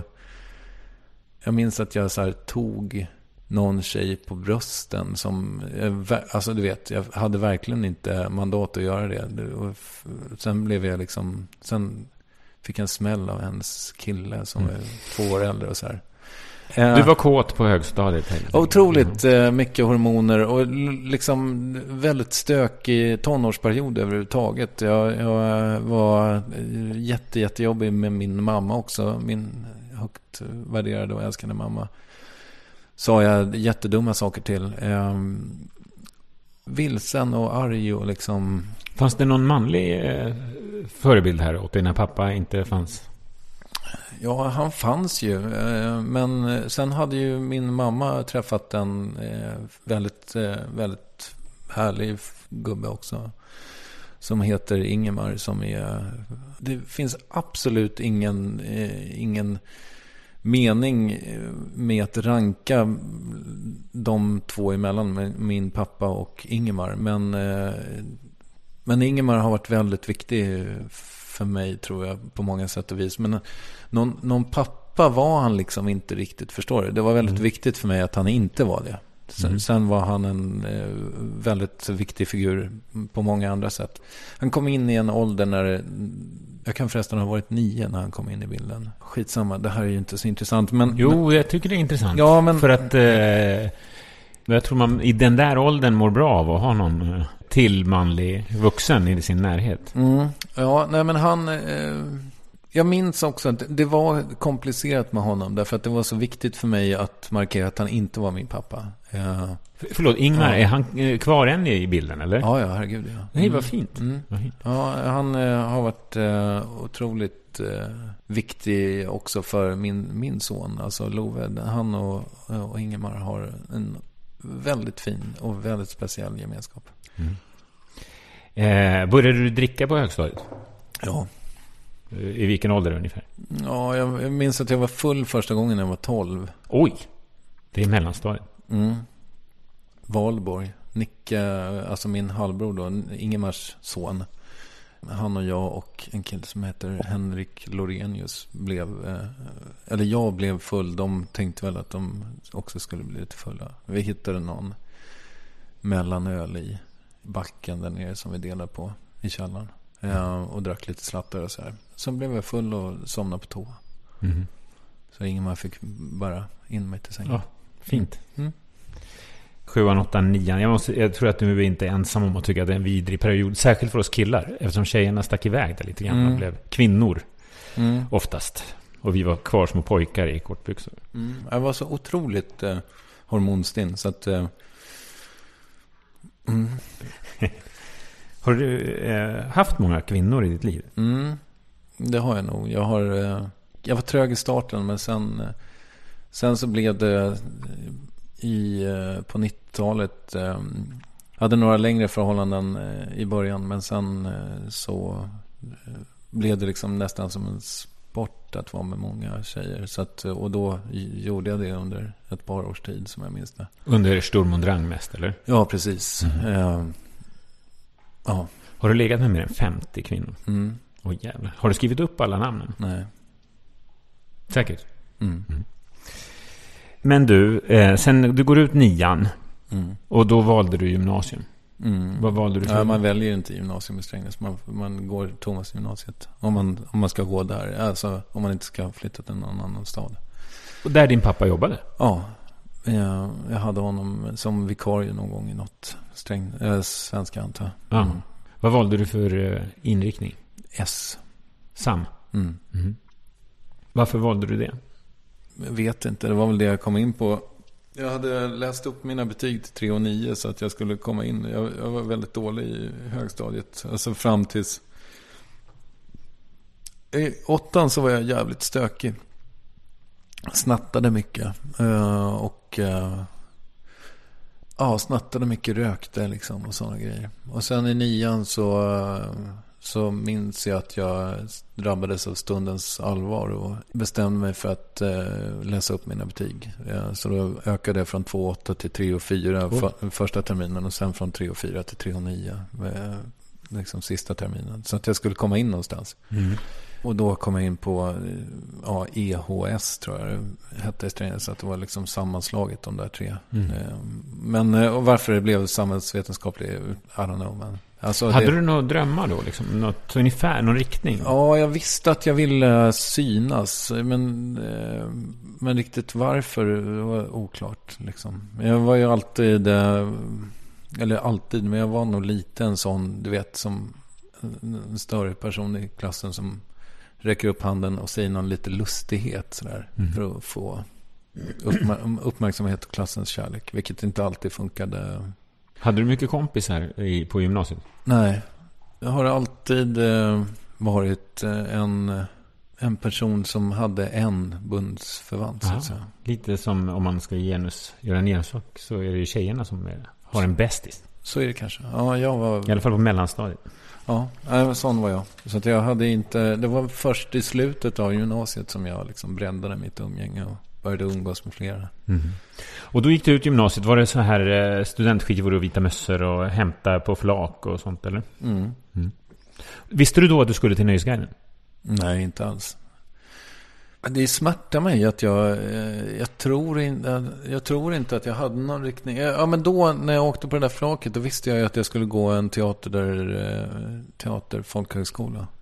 Och det trodde jag väl kanske skulle kunna vara min grej. Alltså, Och gick du den också? Mm. Var låg den? eh, Östra Grevie utanför Malmö. Eller, ja. Ah, det var därför du flyttade till Malmö. Mm. För där har jag en lucka i min, eh, i mitt tids, min tidslinje över Mm. Kristoffer Triumf. Mm. Okej, du flyttar till Malmö, inte för att jobba med Nöjesguiden, utan för att gå den här utbildningen. Exakt. Eh, gick du den ett helt år, eller? Mm. Ja. Jag kunde ha gått ett år till men jag valde att inte göra det. För att eh, jag fick inte riktigt bukt med min eh, scenskräck. Aha. Så att eh, då sket jag i det. Och så började jag på Nöjesguiden istället. Okej. Och i och med det började Sturm und Drang också, eller? Ja, det kan man säga. Ja, ja, jag hade ju tjej där. Jag var liksom mm, 19 år och lite brådmogen. Satt hemma och drack rödvin med henne antar jag. Mm. Kanske rökte någon liten hasch cigarett någon gång ibland. Och sen skrev du på Nöjesguiden i Malmö och var så pass bra måste det ha varit då, eftersom du hamnade i Stockholm, eller? Ja, jag tror också att jag, jag ville ju upp liksom eh, till eh, Stockholm. Så att, eh, ja. Varför ville du till Stockholm? Eh, Det var väl att jag eh, lite grann hade gjort Malmö tyckte jag. Alltså jag var ju 23 och ville se lite mer av världen. Mm. Börjar du tröttna nu? På det här? Ja. Nej, men jag, det, det, nej, det, egentligen inte. Men eh, det, ja, det är ju så här med gamla minnen att eh, det är inte, jag vet inte. Är Vadå? Du tycker inte det är roligt eller är det Nej, jobbigt? inte så jättekul. Jag hatar ju liksom min, mitt förflutna. Eller det, det känns ju som att mitt liv började ju när jag var 37, 38. Liksom när jag blev pappa. Mm, vi, vi kommer komma dit Ja, också. så att, Men eh, jag är intresserad av varför du hamnade i den här und Ja, visst. Mm. varför tror du att du hamnade i den? Det faktum att jag ville vara ute och festa, det var väl mycket att jag inte hade gjort det så mycket när jag var yngre. Var, för första gången när jag kom ner till Malmö så insåg jag att, eh, att jag hade någonting. Liksom. Jag, jag har ju alltid haft ganska dåligt självförtroende. Men där någonstans så insåg jag väl att det, fanns någonting med mig. Alltså att jag hade någon form av magnetism eller liksom Alltså att jag kunde vara attraktiv för människor eh, Alltså mm, på umgängesplan eller sådär liksom. Och det var väl det att jag ville liksom ut och sen så tyckte jag ju att det var eh, gott med rödvin och öl och, och sådär. Och, och sen så småningom så jag kommer ihåg att när jag var tomte, när jag var liksom 11 eller 10 eller 12 eller någonting sånt där. Så, så gjorde jag liksom, och min låtsasbrorsa då, Nicka, eh, gjorde liksom en, som en sketch där vi så här Eh, låtsades, vi kom in då och var tomtar och skulle dela ut julklappar. Och det här var ju eh, Samuel då, min lillebrorsa, han var liksom en bebis. Och mamma satt väl med honom och så här. Och, och Ingmar satt bredvid. Och så tyckte de att det var kul att smågrabbarna skulle vara tomtar. Och så kom vi in då så, så började vi med att liksom röka. Alltså inte, inte på riktigt tror jag, men vi hade väl tagit varsin cigg och så här låtsasrökte dem. Och sen så delade vi ut någon julklapp och sen så, eh, så hade vi liksom gjort falsk whisky som vi hade i en flaska som vi drack så här. Och sen så slutade vi med att snorta mjöl från eh, pianot. Eh, och det var ju min idé tror jag. Och det fanns liksom en lockelse kring det där. Eh, redan som barn. Och var, jag, var, jag liksom, var den kommer ifrån, det vet jag inte. Men jag har alltid varit liksom en sökare, kan man väl säga. Så jävla töntigt sagt. Jag vet inte vad det innebär. För det är väl alla i någon mån. Men...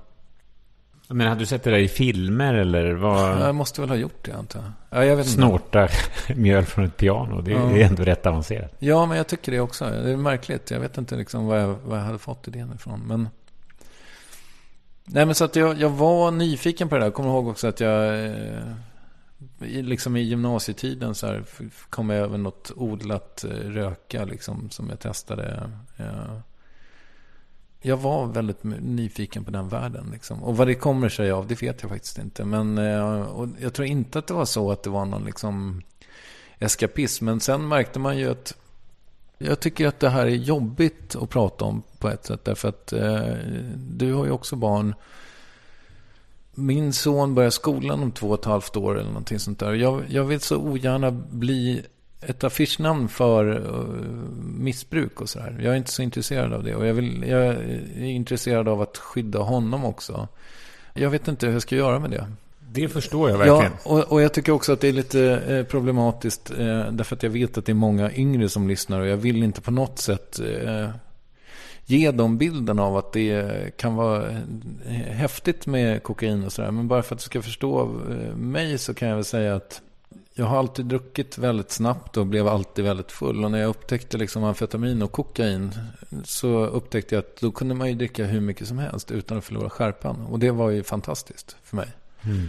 Jag har aldrig heller varit någon sån som tycker om att sova eller liksom... Eh, jag, jag, uppskattar inte det utan jag gillar att gå upp tidigt och jag gillar att gå och lägga mig. Alltså jag skulle helst vilja göra mer av dygnets timmar. Nu, nu är jag så gammal och trött så att nu har jag, har jag kapitulerat. Men, men liksom i...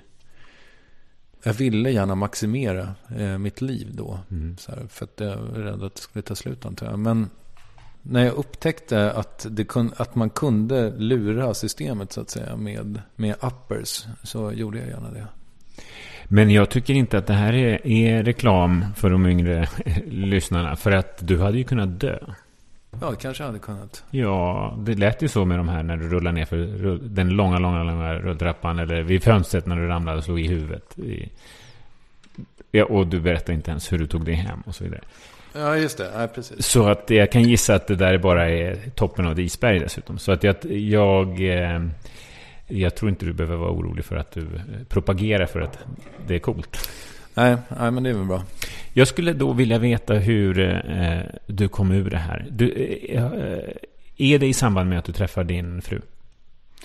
Nej, eh, det sammanfaller lite grann. För att eh, det var ju en av eh, jag slarvade ju bort Malin eh, genom att eh, helt enkelt... Eh, alltså vi var inte tillsammans, men vi, vi, hade ett, eh, vi dejtade och eh, hade det ganska härligt tillsammans. Men, men eh, jag lyckades eh, missbruka det förtroendet, eller vad man säger, genom att liksom vara med fel person. Eh, och det kändes ändå som att jag och Malin var så, hade kommit så långt så att jag var tvungen att berätta det för henne. För att hon hade fått reda på det annars. Eh, och eh, jag mindes knappt den händelsen. Men jag, eh, jag förstod att det var inte bra. Så att jag var tvungen att berätta för Malin. Och sen...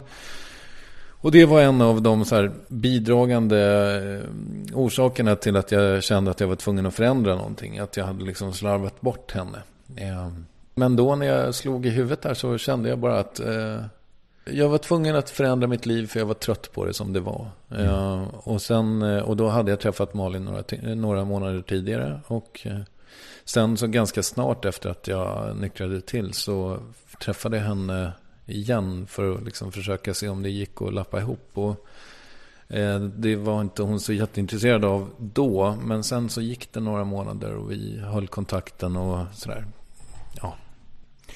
Det måste ändå vara väldigt speciellt att, så att säga, ta sig an en nybliven nykter alkoholist och drogmissbrukare. Mm, fast jag är inte alkoholist och drogmissbrukare. Eller drogmissbrukare är jag väl. Men jag, jag, eller jag, är inte, jag går inte med på att eh, kalla mig det. Okej. Mm.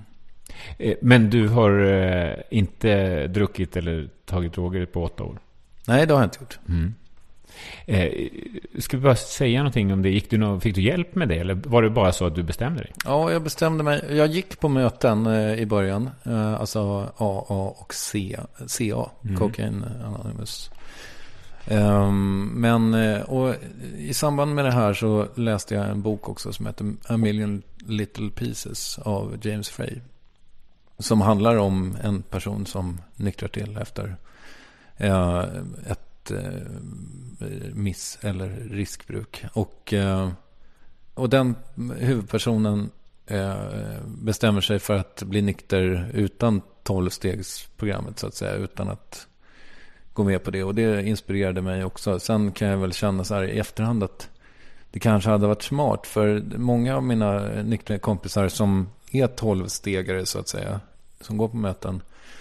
Verkar starkare i, ur vissa aspekter eh, än jag är. Jag är ju väldigt... Eh, eh, jag är inte bräcklig i min nykterhet för den känns ganska grundmurad. Men jag är bräcklig på andra sätt. Alltså att jag eh, tar illa vid mig för kritik och känslig liksom på ett sätt som jag tror att de jobbar mycket med. Eh, nyktra alkisar. Mm-hmm.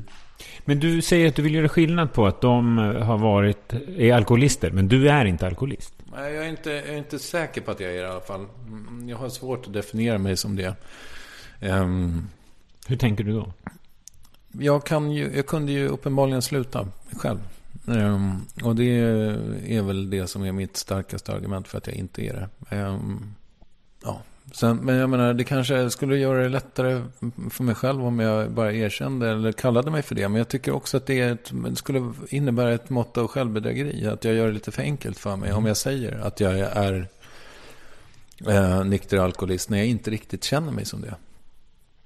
Men det är ju möjligt att det- är det största självbedrägeriet, att jag inte erkänner att jag är det. Alltså, jag, jag vet inte, men, men det är det jag tycker är komplicerat. Man brukar ju säga att om man har ett missbruk och eh, lägger ner det så får, börjar man missbruka något annat istället. Känner du igen det? Att du Mm. äter eller tränar? Eller? Ja, det gör jag väl. Eh, och det har lite grann, eh, inte kanske missbrukat, men att jag laddar saker med massa värden som, som inte riktigt de kan leva upp till. Det, det kan vara liksom att jag till exempel tror att om vi byter bil så kommer jag att bli en mer fullständig människa. Eller om, om vi liksom åker på semester till det här stället så kommer jag bli lycklig. Eller... Ja, så blev du inte det. Nej, varje gång så, så visar det sig att så är inte fallet. Och jag tror också att eh, jag har... Folk kommer ju tycka att jag är vidrig som säger det här. Men jag tror att jag har lite grann genomgått en sån kris med värvet också. För att eh, jag tror att eh, när värvet lyfte i början. Då tror jag att jag tänkte att det här värvet kanske är min. Det som gör mig lycklig och hel som människa. Och sen när det då eh, går något halvår och man märker att eh, inte ens det gjorde mig lycklig. ehm, så kan jag nog gå ner i liksom ett slags depression av det också. Om du förstår. Ja, jag är Mm. helt med. Mm.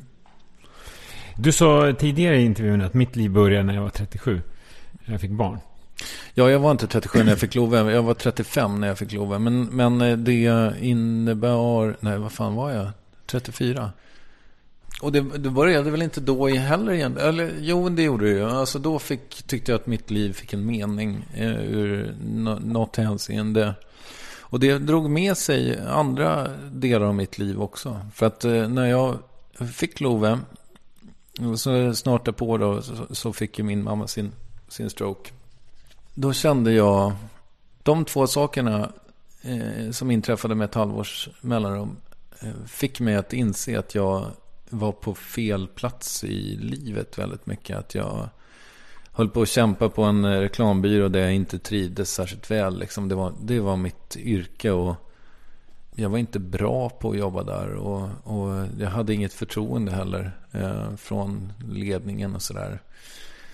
Jag var helt enkelt olycklig eh, i min, min yrkesutövning. Och då, jag tror att jag tänkte eh, sådär, min vana trogen då, att när, när Love kom, när jag blir förälder, då, då kommer jag att bli lycklig som person. Men eh, efter liksom den här föräldraledigheten och efter mammas, eh, mammas hjärnblödning så insåg jag att eh, jag var tvungen att värdera mitt liv lite högre. Att jag inte skulle låta mig lyssna på mig själv mer. Att jag var, jag var värd bättre på något sätt än att jag skulle jobba på Sachi och Sachi och ha en eh, okej okay lön men liksom inte göra ett jävla piss som gör mig lyckligare. Och sen fick jag ju sparken därifrån också jag medan jag var pappaledig. Men den perioden innebar att jag eh, var tvungen att eh, försöka hitta hitta vad, vad, vad som var viktigt för mig. Det låter ju också asklyschigt. Men, men det var nog då som jag insåg att jag måste ha en egen plattform. Något där, eh, där jag får synas. För att jag tror att jag hade liksom tryckt ner den där estradören i mig. Sen, ja, på sätt och vis då kanske från den här folkhögskolatiden. Men sen också lite grann, på Nöjesguiden hade jag ju på sätt och vis i alla fall en scen liksom. Mm. Men sen hade jag liksom lite grann glömt bort det där. Dels av eh, liksom, eh, att jag var ute och slarvade på nätterna. Men sen också tror jag att jag, ja, men jag villade bort mig lite. Um, Fick du, kom du på det här själv eller gick du i terapi och fick hjälp? Nej, jag fick ingen hjälp med det.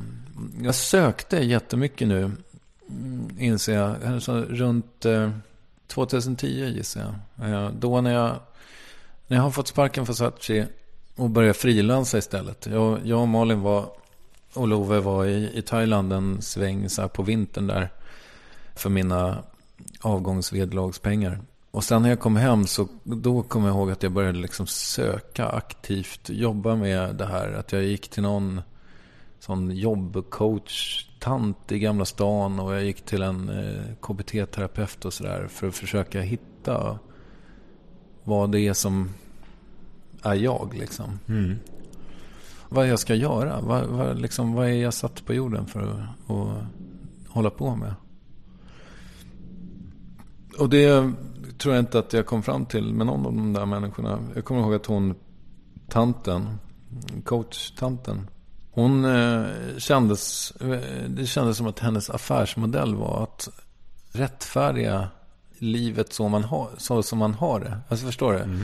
Att jag så här kom dit och sa så här, ja jag har ju det här frilansgrejen just nu. Och det är ju ganska okej okay för att eh, bla bla bla. Men sen så känner jag ju också att jag skulle vilja göra någonting annat. Och, så, och då så, här, eh, så gick det en stund och så antecknade hon lite så sa hon så här, ja men jag tror att du kanske ska frilansa halvtid och sen så ska du nog göra något annat. Mm. Jag skickar en faktura. Mm. Uh, Ja, nu, jag, nu har jag det i och för sig så. Det har jag inte tänkt på förrän nu. Hon kanske hade rätt. Mm. För jag, jag, jag, har ju ett dagjobb för det mesta när jag gör någonting. Mm. Och sen har jag det här. Mm. Ja, skitsamma. Ja, men jag, det, det, har i alla fall varit en period där jag har letat. Och jag antar att jag har varit liksom ganska frustrerad över det också. Jag har ju alltid haft massa misslyckade projekt. Alltså så här, eh, grejer som jag har brunnit för. Men du återkommer hela tiden till ehm, att du vill definiera dig själv genom ditt yrke lite grann. Du jagar den identiteten. Mm. Det är inte att du vill identifiera dig som, eller definiera dig själv som pappa eller Nej. medelålders man i förorten. Nej, men det, det, är intressant att du säger det. För det, hade jag, det kände jag nog inte själv att jag har gjort. Men som jag sa, jag trodde att ett tag kanske trodde att det skulle räcka med att vara pappa. Och att man så här, kan gå till något jobb vilket som helst då. Bara för att jag känner mig behövd och, uppfylld av det här faderskapet. Jag älskar verkligen att vara pappa till Ove. Alltså det, är, det är otroligt stort för mig. Men det är inte vägen till lycka. För att om jag ska... Och det var också en, en ingrediens i att jag eh, sjösatte värvet tror jag. För att jag... Ja, men jag lyssnade på en intervju med Louis CK som var så här. Han har ju alltid varit en ganska framgångsrik komiker. Så där, men han hade väl ingen riktig riktning i det. För när han fick sina döttrar. Då kände han så här. Men jag kan inte liksom bara. Jag kan inte bara hålla på och köra på klubbarna här i New York. Liksom. Jag måste ha jag måste här, säkra deras framtid nu. De ska, ska, ska kunna betala deras college-studier och sådär. Och den, den intervjun som han för övrigt gav då till Mark Maron, den inspirerade mig mycket. För att jag eh, kände att jag kunde identifiera mig med det. Att man så här, för att kunna vara en bättre pappa eh, vill jag också kunna vara stolt över det jag gör på dagarna. Alltså, så här, okay. ja, jag tror att det är jätteviktigt för mig att jag att jag känner att jag gör något värdefullt liksom. Eh, berätta lite, har, har, du fått massa erbjudanden nu efter värvet? Att de ringer från tv och radio? Ja och nej. Eh, ingen från radio har ringt. Jag har gjort en pilot eh, på ett radioprogram på eget bevåg. Som jag har eh, bett eh, Rundfunk att eh, pitcha. Eh, på P1 eller P4 eller P3, vad fan de nu tycker passar bäst. Eh, som är en eh, jävligt eh, kul idé. Men du får inte berätta vad det är eller? Ja, jag får får jag väl. Men det är ett slags panelprogram kan man säga. Okay. Um, Där du är programledare? Ja. Mm. Um, men själva Sveriges Radio har aldrig, inte hört av sig. Mm. Sen har det väl ringt en del produktionsbolag. Jag har varit på en provfilmning på SVT. Jag fick inte det jobbet. Vad var det? Ja, men det var någon, något programledartest där de testade så här Peter Apelgren och eh, Cecilia, Fro, eller Cecilia Frode. Och mig och ett par till tror jag. Där någon av ett par till fick jobbet. Det var en talkshow. Men då, då testade de massa olika människor och så skulle då man utveckla formatet efter det. Så att säga. Mm. Berätta om fler människor som har hört av sig med jobb, konstiga jobberbjudanden. Ja, men jag har väl fått något sånt eh, som du säkert får i parti och minut eh, om eh, vara så här konferencier. Lite för få sådana, om jag ska vara eh, krass. Eh, det skulle jag gärna ta flera. Sen får jag ju ganska mycket mycket förfrågningar om att göra stand-up och några förfrågningar om att eh, hålla föredrag. De har jag också tackat nej till allihopa. Jag, jag tackar nej till ganska mycket saker. Och sen har, jag, har det varit kanske tre, fyra olika produ produktionsbolag som har hört av sig och vill göra tv med mig. Men du, det är skitbra. Ja, det är bra, men jag är frustrerad därför att jag skulle gärna vilja eh, att det gick snabbare. Okej. Okay. Ehm, jag vill filma i sommar. När du intervjuade Sissela Kyle så råkade du säga eh, bara lite sådär off att har du allt du behöver och menade nötter och kaffe och sådär. Och då tolkade Sissela det som att det var en fråga eh, om de stora frågorna i livet. Mm. Har du allt du behöver? Och det blev en väldigt fin fråga tycker jag. Eh, och jag ställer den till dig nu då. För jag tycker du, du på pappret har hittat hem. I mina ögon har du hittat hem. Du har ett fint radhus här ute i, i Vällingby med den här fina ateljén som det slumpar sig att du hade tillgång till. Du har en jätteframgångsrik podcast. Du verkar ha en eh, varm fru som jag har talat med och du är kär i ditt barn. Mm. Har du allt du behöver? Nej, det tycker jag ju inte såklart. Ehm, jag tycker ju att jag fattas en massa saker. Framförallt så fattas jag ju ett självförtroende och ett lugn i, i alltså förmåga att, att uppskatta det jag har. Det är jag jättedålig på. Och det fattas jag. Vilket ju nästan blir liksom ett, en tankevurpa. Va? Att man tycker, alltså att man saknar att vara nöjd med det ja. man mm. har. En paradox. Mm. Ja, precis. Um, Samtidigt så är jag inte säker på att eh, det hade varit av godo för mina lyssnare om jag var mer nöjd med mig själv. Förstår du vad jag menar? Alltså, det blir konstnärligt intressantare. Ja. ja, men kanske. Och, jag, men, jag, jag kanske hade tyckt så här eh, att jag... Ja, men nu har jag gjort de här snart 50 intervjuerna. Det, det, jag kanske ska hålla där. Ja, jag vet inte. Det där tycker jag är, är knepigt. Men, men jag skulle gärna vilja ha ett, eh, ett lite jämnare eh, humör. Att jag var mindre känslig då för, för kritik. eh, Och kände att det här jag gör är bra. För till exempel nu då, och det var en sån sak som jag gärna ville få fram. Eh, när det stod klart att du skulle komma hit och intervjua mig så tycker jag ju att eh, Å ena sidan så tycker jag att det känns roligt. Jag är smickrad över att folk frågar om den här intervjun. Och framförallt så är jag otroligt glad att du som ju är en av mina stora idoler tar dig tid att eh, komma hit och, och dessutom gör väldigt, väldigt idog och liksom noggrann research. Mycket noggrannare än någon research jag har gjort någon gång tror jag. Men. Men jag tycker ju liksom att eh, de här tomtarna på Flashback som säger så här att jag har eh, ja, triumf och hans hybris och sådär. Jag tycker ju de har en poäng. Jag är ju inte riktigt, alltså jag är ju inte värd den här uppmärksamheten tycker jag. Alltså, Åh, jag tror att nu, om du sen gör statistik över hur många eh, lyssnare du har per avsnitt, så kommer du nog se att intresset för det är ganska stort. Fast det tror jag har att göra med att det är du som är här. Nej, det tror jag inte.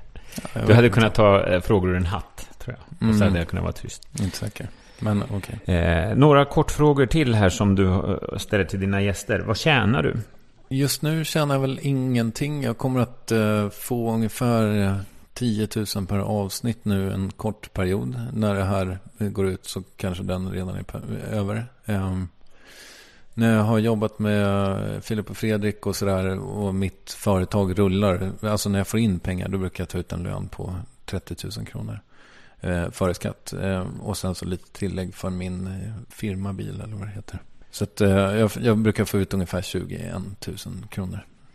Vad var det som sk- skulle ge dig 10 000 per program? Ja, eh, Värvet? Spons, ja precis. Jaha. En, en sponsdeal. Mhm. Men när du har tjänat som mest i ditt liv, när du var på byrå där, vad tjänar du då? Sista byrån jag var på, ja, jag vet inte, 45 000 i månaden kanske. Mhm. Alltså bättre än de flesta, men inte så bra i den branschen tror jag. Men alltså anledningen till att man har ganska hög lön i reklambranschen tror jag är att man säljer också sin själ till djävulen. Du är verkligen sur på reklambranschen. Den var inte för mig, Nej. så mycket kan jag säga.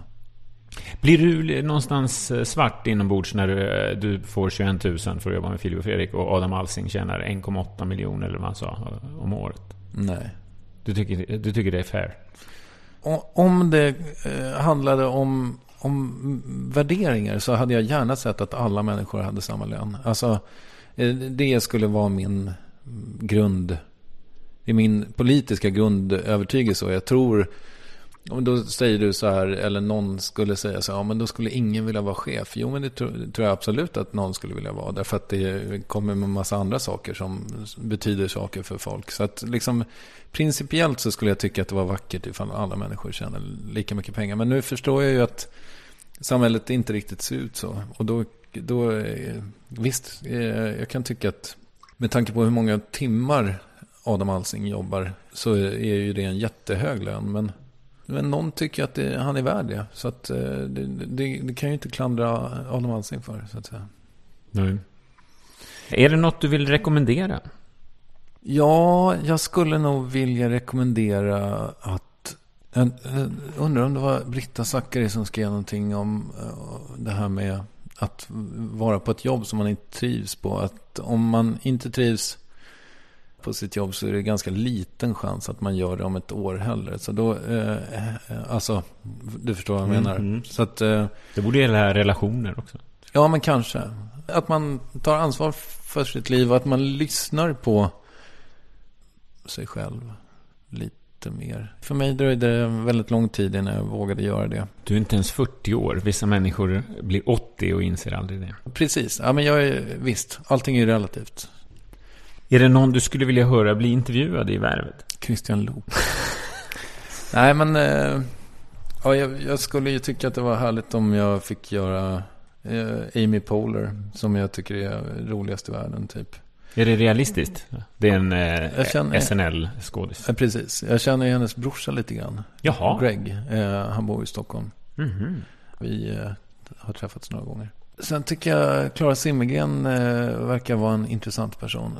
Peter Apelgren också och eh, även Peter Wahlbeck. Jag, det, känns som att jag borde göra en västkustturné efter Mm. USA. Mm. Eller hur? Mm. Eh, Jag tycker alla de namnen lät bra. mm. Var är värvet om eh, två år, tror du? En miljardindustri. Nej, eh, jag, jag vet faktiskt inte. Förhoppningsvis här. Eh, Finns det kvar? Jag skulle tro det, jag hoppas det. Om värvet inte finns kvar om två år, då är jag nästan säker på att jag har eh, hittat en plattform som är ännu bättre för ungefär samma sak. Jag har massa idéer för värvet som inte är förverkligade. Liksom, alltså, dels så är det väl så här att, att göra någonting eh, live för publik. Eh, vilket inte alltid blir bra, men jag skulle vilja prova det. Men sen också en generell tanke om att eh, det är ganska många människor med, med kända namn som är här nu. Men att man, alltså min baktanke har hela tiden varit, eftersom Sverige inte är ett så stort land, att man ska kunna blanda mer kända och okända människor, men som på något sätt har en bra story. Jag tror ju jag får gång på gång bevisat för mig att nästan alla har någonting intressant att berätta. Eh, om man pratar med dem tillräckligt länge. Och eh, min eh, baktanke med värvet är väl att det så småningom ska kunna vara ännu mindre kända människor. Att folk lyssnar på värvet för att de vet att det blir bra. Mm. Ja, det är i alla fall min förhoppning. Då börjar jag bli klar lite grann. Mm. Och... Eh, Du har inte frågat någonting om min dialekt? nej, brukar det vara en kort... Ja, det brukar, det brukar du slänga in. Mm. Jag bryr mig inte så mycket. Det är min kollega Fredrik Lindström som skulle vara Mm. väldigt fascinerad. Mm. Vi Vad kommer du- från samma eh, nejd. Ja, eh, ja, berätta om din dialekt. Fredrik Lindström skulle jag för övrigt gärna göra i värvet. Men jag har förstå, för, förstått att han inte liksom är så pigg på den typen av Nej. äventyr. Nej, jag tror inte det heller. Nej. Men han gör jävla Helenius hörna. ja, Ja, Skavlan tror jag han har varit med i Ja. två gånger. ja. Ja. Pissigt. Eh, men, Ja, fast eh, det här programmet är ju ehm, eh, lurigt på det sättet att vara med i. För att eh, i och med att man pratar så länge så kommer det ju komma väldigt privata saker. Eh, och eh, är det då dessutom något lite sensationellt så blir det en hel sida i Aftonbladet. mm. Och många, eller det finns ju folk som kändisar som inte vill hamna där. Nej, det förstår jag. Mm, Okej. Mm. Fast, fast man, det ska man ju veta också när man är gäst här. Att man, alltså, jag har ju aldrig tagit med någonting mot en gästs vilja. Nej, jag Det förstår. skulle jag aldrig göra. Eh, förlåt. Jo, men... Eh, eh, alltså, jag, kommer från Strängnäs och där eh, pratar man ju lite mer så här som, som Fredrik Lindström. Mm. Eh, Det är halvvägs till Eskilstuna från Stockholm. Ja, det är det. Mm. men, eh, och jag frågade min mamma om det där. Därför att när jag flyttade till eh, Malmö så började jag prata så jävla utpräglad stockholmska. Alltså med så här tjocka in och Jaha. eh, alltså hela... Alltså när jag flyttade ner först så kom det en period när man började säga ja och, och började prata lite grann som att man är med i Eggstone. Eller man låter som hon eh, Epstein i P1 lite grann. Det var en period på ett par veckor där jag inte kunde värja mig mot det. Jag är- jag är sån som tar in dialekter eventuellt. Eller var det i alla fall då.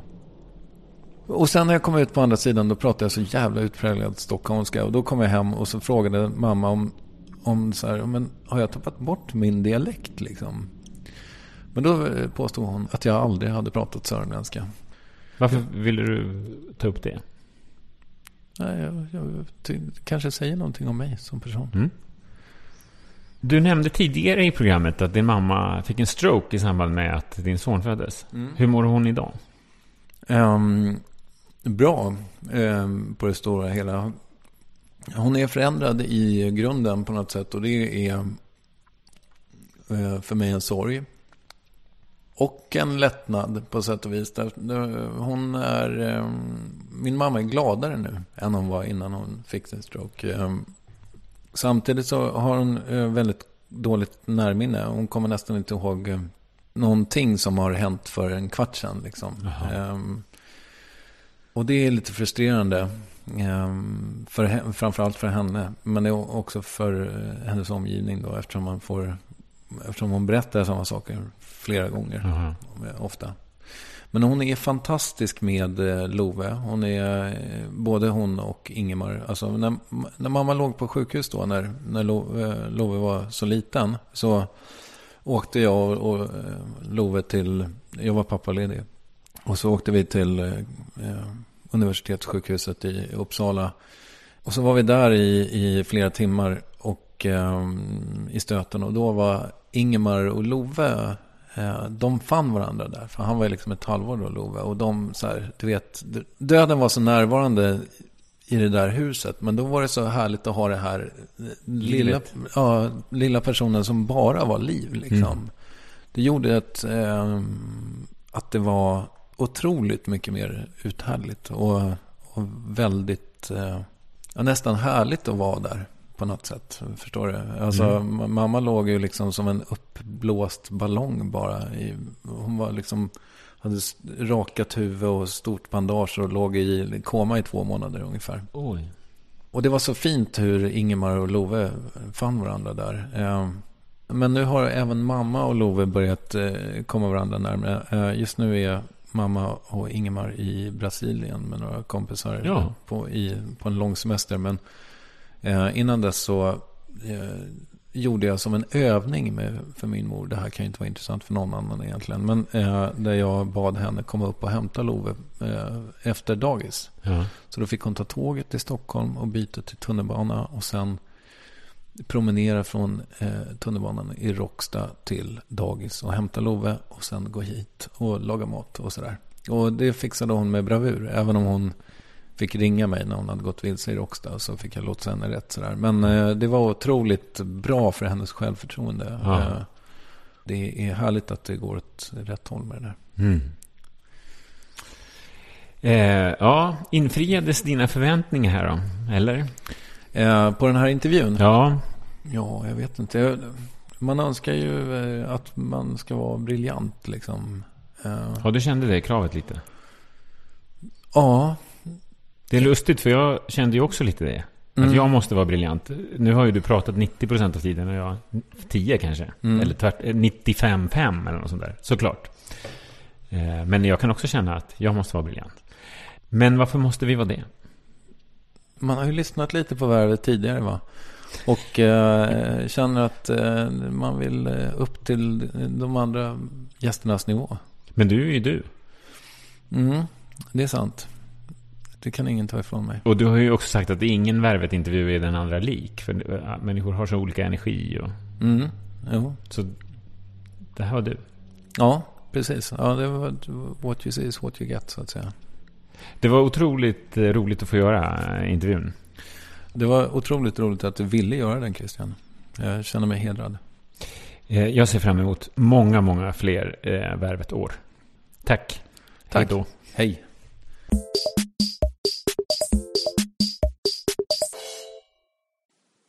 Det var det. Tack för att ni har lyssnat. Eh, om ni vill komma i kontakt med Kristoffer Triumf så kan man mejla honom. Då är adressen varvet triumf.se. Och så finns han på Twitter också, snabel triumf. Hej då!